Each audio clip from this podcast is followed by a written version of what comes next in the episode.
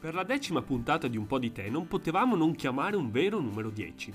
Come ospite abbiamo infatti Margherita Giubilato, che non solo studia e vive negli Stati Uniti, ma gioca e vince nella squadra di calcio femminile della sua università. Ecco quello che ci ha raccontato.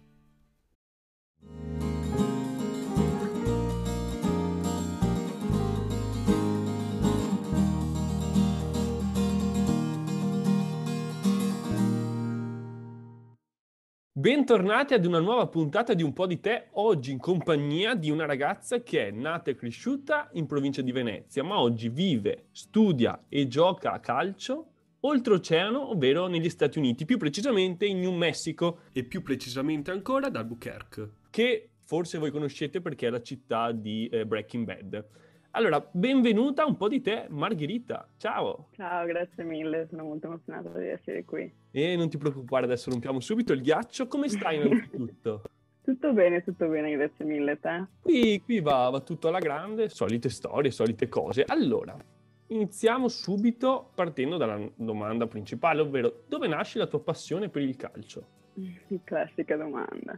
Um, la mia passione per il calcio nasce grazie a mio fratello Alberto. Che salutiamo. Che è sei anni più grande. Esatto, ciao Alberto. sei anni più grande di me, quindi quando io ero piccolina eh, i miei genitori ovviamente andavano a vederlo giocare e quindi mi portavano ovviamente perché non potevo stare a casa da sola e quindi io continuavo ad andare a vedere le partite ogni weekend stavo là, magari c'erano anche gli altri fratelli le altre sorelle degli altri giocatori e mi mettevo là a giocare con la palla con loro, poi guardare il calcio. Ecco, Galeotto fu tuo fratello Alberto, quindi. Eh, Esattamente. Citando Dante. Ma una passione che, come abbiamo detto, ti ha portato a giocare e studiare negli Stati Uniti. Ma com'è nata questa opportunità? Questa opportunità nasce grazie a un'agenzia che si chiama Yes We College. Funziona che fanno dei vari raduni in giro per l'Italia, io l'ho fatto a Genova ad esempio, che era completamente femminile, anche completamente maschile ovviamente, dove stai là due giorni, fai alcune partite, loro ti riprendono e dopo loro mandano queste azioni che ricavano dal, dalla, delle, delle tue partite dalle varie università in America e dopo le varie università, a seconda di se gli piace cosa vedono, ti fanno delle varie offerte. Ma poi quando ti hanno detto sì, ti vogliamo, tu hai detto subito ok, vado, oppure ci hai pensato un po'? Allora, inizialmente ero molto, molto convinto di subito sì. Poi ovviamente avvicinandomi alla data della partenza, tipo un mesetto prima, avevo iniziato a avere dei, i ripensamenti. Dei, sì, perché sai, cioè, nel senso, un conto è andare a abitare, che ne so, qua, comunque qua in Italia, comunque anche a Londra, magari un'ora di aereo. Un conto è andare a, a vivere dall'altra parte del mondo a 12 ore di, di aereo, quindi era un po' difficile.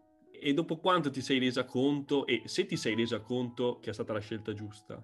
Diciamo che prima di partire ero un po' titubante, dopo mia mamma mi ha detto prova, stai là quattro mesi fino a Natale, poi se, poi se vuoi torni. E io quando sono passati quattro mesi, quindi avevo già iniziato la stagione calcistica, avevo già iniziato il, il mio semestre, ero molto, ero molto tranquilla e quindi mi, mi sono resa conto e gli ho detto mamma, guarda mamma per fortuna che ha insistito, che voi avete insistito, i miei genitori che hanno che mi hanno spinta, mi hanno detto prova almeno. E infatti gli ho detto, dopo a distanza di 4-5 mesi, quando sono, dopo sono tornata in Italia, gli ho detto guarda per fortuna che mi avete mandata, perché mi sono trovata molto bene. Cioè, è proprio tutta un'altra vita, però mi, a me piace, piace stare qua. Ecco, allora raccontaci questa vita, perché sono molto curioso di sapere qual è la tua giornata tipo. Allora, la mia giornata tipo, vabbè, adesso col Covid è un po' un po' incasinato, però di solito la giornata tipo qua ad Albuquerque è ci svegliamo la mattina, andiamo a, a allenamento verso le 9, poi facciamo allenamento dalle 9 fino alle 11 e dopo dalle 11 in poi iniziano tutte le classi che abbiamo durante la giornata. Di solito ovviamente le classi ce le fanno prendere dalle 11 in poi, appunto perché abbiamo allenamento la mattina. Di solito si va in campus, adesso è online, quindi si sta a casa però di solito puoi avere dalle l'una alle tre classi al, al giorno o magari puoi averne neanche, non puoi avere neanche una, poi dipende, capito? Comunque di solito giornata tipo è mattina allenamento, mangi, pomeriggio studio o scuola. E nel tempo libero? Ci sono un sacco di cose da fare che non ci sono in Italia, ad esempio, non so se, se tu conosci Top Golf, che praticamente è, un, è, come se andassi in un campo pratica di, di, di golf, uh-huh. solo che è, è, un modello bowling, quindi puoi mangiare lì e, e giochi, ed è molto divertente. Oppure ad esempio lo stesso bowling No, ci sono tante cose da fare, tanto, di, tanto, diverse da quelle che ci sono in Italia, però ovviamente adesso con questo periodo è un po' ovviamente chiuso. Un'esperienza sicuramente limitata, ma ti auguriamo con tutto il cuore che tu possa godertela fino in fondo. Ma non ci hai detto che cosa studi? Studio business con un minor in um, comunicazione internazionale. Ma business è la nostra economia o è qualcosa di diverso? No, no, sì, è, sarebbe come l'economia che c'è in Italia, esattamente.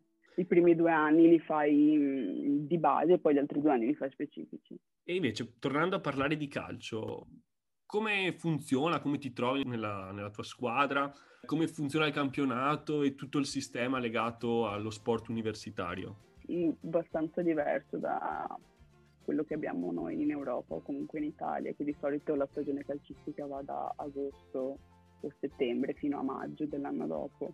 La stagione calcistica qua in America si racchiude in un periodo di tempo che va da agosto fino a dicembre e fai di solito due partite alla settimana, il venerdì e la domenica, e poi inizi col tuo campionato, poi se passi il tuo campionato vai a giocare le, le fasi nazionali contro le, altre, contro le altre squadre che hanno vinto il proprio campionato. Dopo, quando si torna dalla pausa natalizia, quindi gennaio fino a maggio, là ci sono solo allenamenti che sono proprio specifici nel rinforzare la, la muscolatura, la corsa, così è proprio tipo proprio come se fosse una, una preparazione, però per uh, quattro mesi. E tu sei negli Stati Uniti dal 2019, giusto? Sì. Però non sei arrivata subito in New Mexico? No, sono stata a Kansas l'anno scorso, il primo anno l'ho fatto a Kansas. E come mai questo cambio? Perché mh, allora qua in America funziona che puoi trasferirti una sola volta e io mi sono trovata molto bene a Kansas, però era una cittadina molto piccola, non si potevano fare tante cose e quindi ho preferito andare in una città un po' più grande e comunque che al, a livello accademico e calcistico fosse comunque la stessa cosa. Ho voluto trasferirmi comunque in una, in una pari. Ma ad Albuquerque è tutto giallo come in Breaking Bad? no, però c- sì, allora c'è, ta- allora c'è tanto verde, ci sono tanti spazi mh, verdi, poi c'è tanto c'è deserto, ci sono montagne, tutto è, tanto, è strano, perché passi appunto dal, dal deserto alle montagne. Tipo anche pure durante il giorno passi da 13 gradi a meno 8, c'è un'escursione termica, sì sì, c'è un'escursione termica proprio evidente, diciamo. Comunque stai bene lì? Sì, madonna, certo. Ti sei fatta tanti amici e anche amiche? Sì, mm, anche a Kansas sono sempre stati molto gentili, tutte le ragazze, anche tutti, tutte le persone dello staff, o comunque anche tutti gli insegnanti, sono molto carini, ti aiutano molto. Quindi è stato anche facile, ambien- cioè è facile che ti ambienti, che ti fai amici. Ecco, allora se tu dovessi scegliere il ricordo più bello di questi due anni e mezzo, il ricordo più bello è stato in ambito calcistico, quando l'anno scorso a Kansas abbiamo vinto per la prima volta il campionato della Big 12, che è uno dei cinque campionati più difficili d'America. L'Università di Kansas non l'aveva mai vinto, quindi è stata una cosa molto importante. Tanta roba, ma esatto. non, non ci hai detto che ruolo giochi e quanti gol hai fatto in quel campionato? Quando ero più piccola giocavo fascia, fascia sinistra Adesso gioco trequartista, quindi un po' più in mezzo al campo. Quindi adesso è un po' più il passare o fare l'assist che il fare gol, diciamo. Quindi lo sfortunatamente lo scorso campionato zero, però speriamo di rifarci quest'anno. Ah, caspita, ho anche pensato, speriamo eh. non dica zero se non faccio una figurata. Però hai fatto no, tanti vabbè. assist, hai fatto tanti assist. Sì, quello sì, quello sì, quindi allora, va bene, dai. E allora va benissimo. Va bene lo stesso. Ma lì rispetto all'Italia come hai vissuto il calcio? In maniera simile o piuttosto diversa? C'è molta differenza, parlando di calcio femminile. Il calcio femminile in Italia non è ancora visto benissimo. sta crescendo per fortuna rispetto agli anni scorsi, però comunque molto indietro rispetto ad altre nazioni che ci sono comunque anche sempre in Europa. E invece qua in America il calcio femminile è visto proprio come lo sport principale che una ragazza può fare, perché qua ad esempio gli sport maschili sono altri come il basket, il baseball, il football americano. Quindi qua se una ragazza fa calcio è una, è una bella cosa, una cosa normale diciamo, capito? se lo fai in Italia è ancora un po' magari più giudicato, troverai sempre quella persona che dice ah calcio, una donna, una femmina. Mm. E tu lo sai molto bene questa cosa perché in Italia non solo hai giocato vicino a dove sei cresciuta, ma hai giocato anche a Padova e a Verona e quindi hai fatto anche molti sacrifici perché mentre studiavi, mentre facevi le, le medie, le superiori, facevi gli allenamenti, partite, anche lontano da casa, quindi hai fatto molti sacrifici. Com'è stata la tua adolescenza tra calcio, scuola e tutto il resto? Mm, non è stata facilissima per il semplice fatto che um, la scuola italiana non è come la scuola americana, cioè non, è, non spinge o comunque non appoggia lo sport al di fuori del, um, dell'ambito accademico.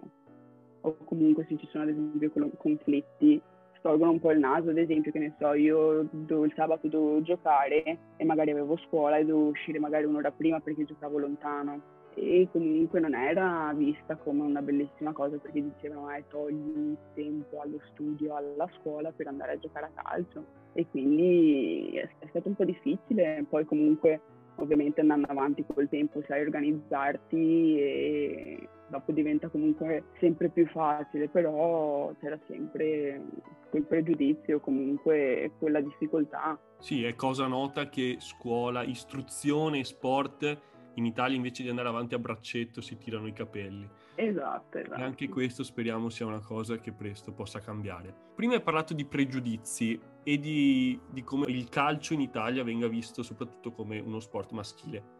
E ti è mai capitato di sbattere contro dei pregiudizi di questo tipo? Sì, quando ero un po' più piccolina, perché come ti dicevo adesso il calcio femminile si è un po' più inserito nel calcio in Italia in generale, ad esempio anche le grandi squadre come Juventus, Roma, Milan, Inter hanno fatto la squadra femminile, però quattro anni fa ad esempio non c'erano queste cose, quindi magari quando io ero un po' più piccola si sentivano più pregiudizi.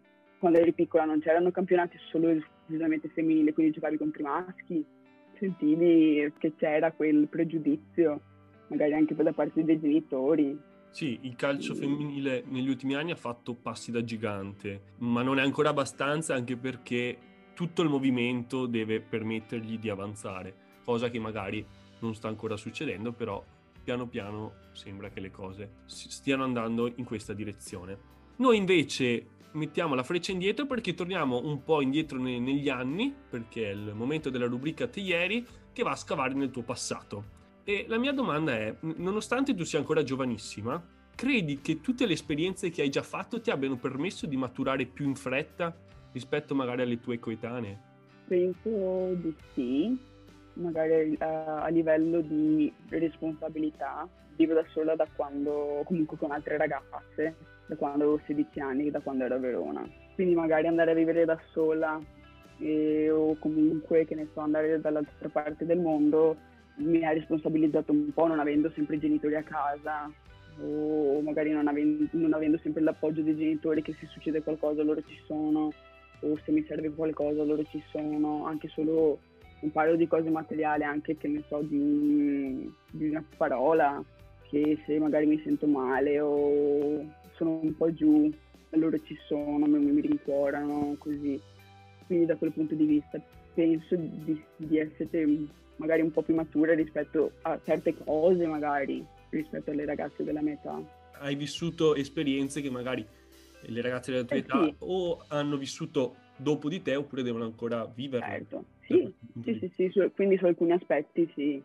Ma adesso tu dove vivi? Vivo in è un appartamento, non è all'interno del college, quindi non sono i classici dormitori, però sono sempre appartamenti che fanno parte dell'università, diciamo, che ci sono solo studenti. Ah, ok. Però è un appartamento a, a, parte. Ma non vivi da sola? No, vivo con altre tre mie compagne di, di squadra. vorrei sapere un episodio della tua infanzia al quale sei molto legata. Probabilmente la, la prima volta che i miei genitori mi hanno portato a guardare una partita di mio fratello. Beh, allora è il caso di dire che col pallone è stato amore a prima vista o a primo tiro. Eh sì. sì, perché mi ricordo proprio di, di, Alberto che gioca nel campo a fianco e io in parcheggio che gioco a calcio con, uh, con, con il fratello di un, di un, ragazzo che giocava a calcio con mio, con, mio fratello Alberto. Una cosa molto bella, ma del resto fin dall'inizio si è percepito quanto tu ami questo sport, quanto tu ami il calcio e per quanto mi riguarda ascoltare una persona che racconta con questo entusiasmo, con questa gioia la propria passione è una cosa meravigliosa. Allora, stiamo arrivando a conclusione, ma prima c'è il momento del minuto di te, ovvero questo botta e risposta di domande dove tu dovrai dirmi la prima cosa che ti passa per la testa. Sei pronta? Mm-hmm. Allora, gol in rovesciata o gol di tacco? Tacco. Il tuo piatto preferito? Pasta. Proprio la classicissima pomodoro col basilico sopra. Il tuo film preferito? Pirati dei Caraibi. Tre aggettivi per descriverti. Solare, ambiziosa, gentile. La cosa che ti manca di più dell'Italia. Il cibo. Colore preferito? Rosso. Il tuo idolo calcistico? Scontatissimo Messi. La materia che odiavi di più? Matematica. Rigore decisivo al novantesimo. Lo batti tu? No. Il tuo cocktail preferito? Una femmina. Vabbè, allora brindiamo con qualcosa, con cosa brindiamo? No, dai, mi piace l'Aperol Spritz. E allora brindiamo con uno spritz alla conclusione di questa splendida intervista.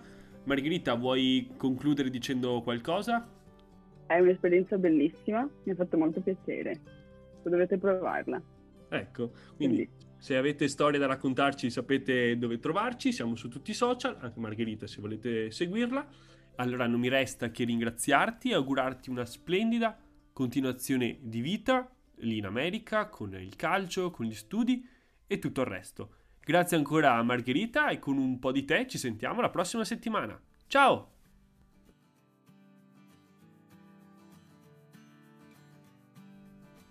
Ogni tanto le passioni ti portano a cambiare totalmente la tua vita a Margherita è successo esattamente così e nonostante sia ancora giovanissima, è partita con la voglia di inseguire i propri sogni.